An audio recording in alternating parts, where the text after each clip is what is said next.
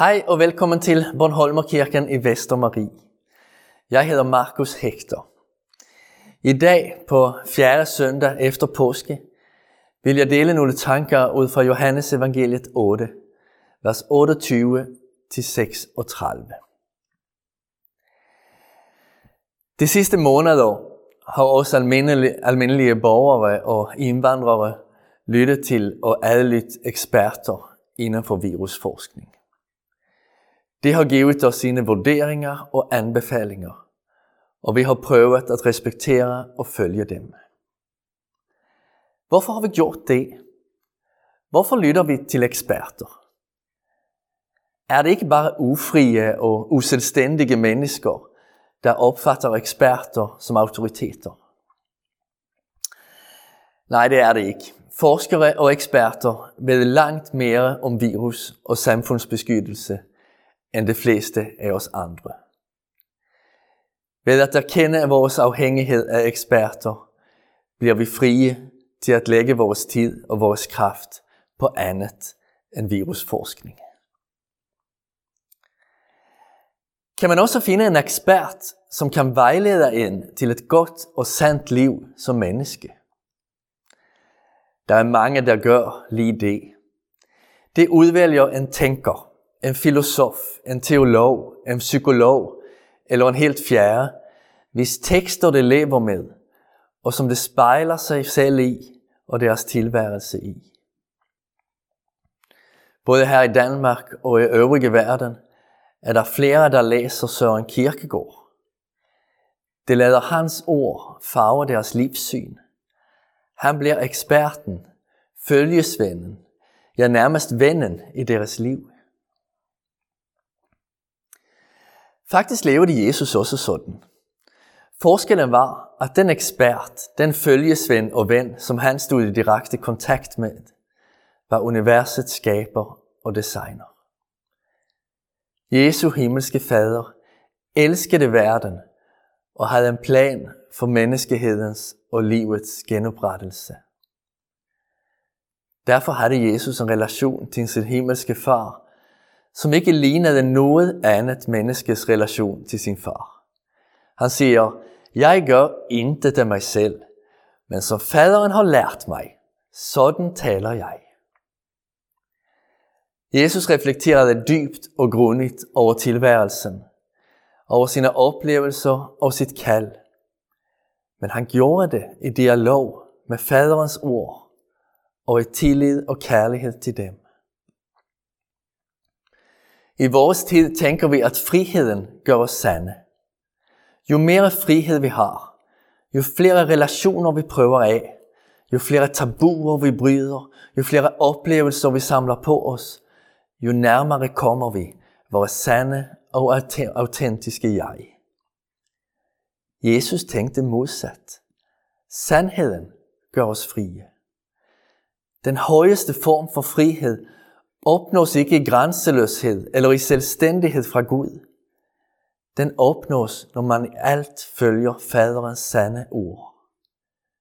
Jesus gjorde det, og derfor levede han altid med en god samvittighed. Han var det frieste menneske af alle. Kan vi få del af den frihed, som Jesus ejede?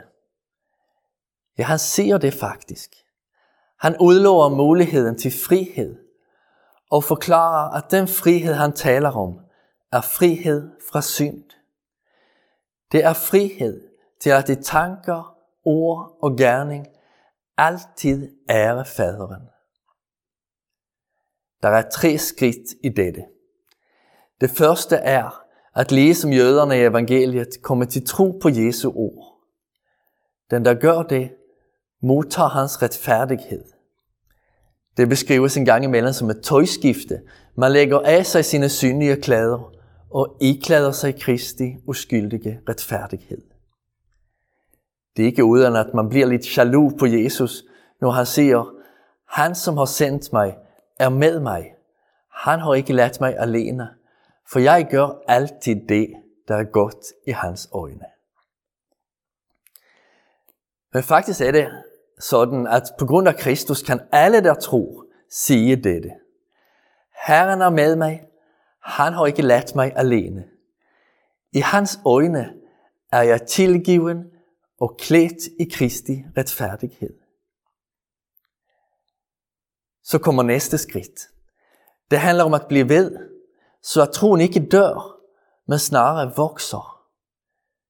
Bliv i ordet og lær sandheden at kende, opfordrer Jesus. De mennesker, jeg har mødt i livet, som har gjort stærkest indtryk på mig, og vækket min længsel efter en dybere fred, er dem, der lever i ordet.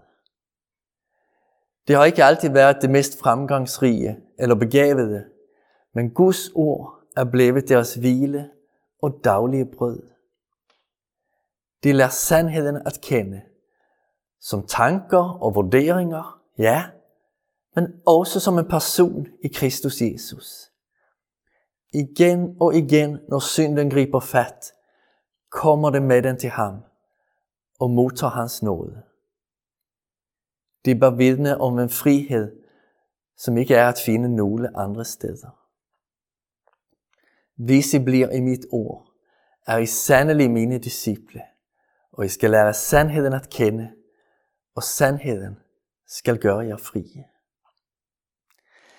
Det tredje skridt kommer først i himlen. Vi når aldrig hele vejen her. Vores tillid til Gud bliver aldrig fuldstændig, og vi vil ikke formå at i alt gøre, hvad er godt i hans øjne. Men vi lever i påskens glæde. Kristus er opstået fra døden, og i hans efterfølge skal også vi opstå til evigt liv. Frem til den nyskabelse må vi leve i tro og forventning. Vi beder.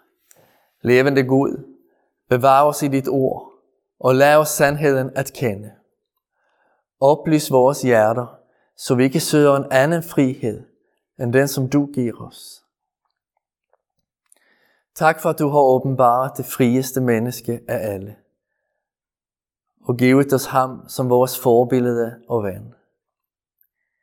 I denne tid vil vi bede for alle, der er ramt af coronavirus, og som kæmper for sine liv.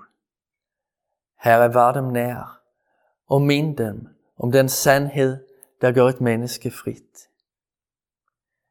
I dag beder vi også især for dem, der har fået som opgave at lede og rådgive i denne krise. Herre, du ser, at det er en svær opgave, de har fået.